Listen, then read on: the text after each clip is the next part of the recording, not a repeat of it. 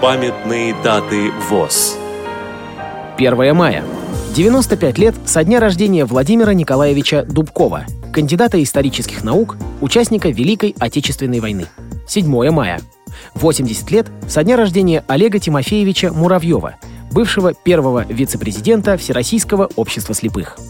Программа подготовлена при содействии Российской государственной библиотеки для слепых –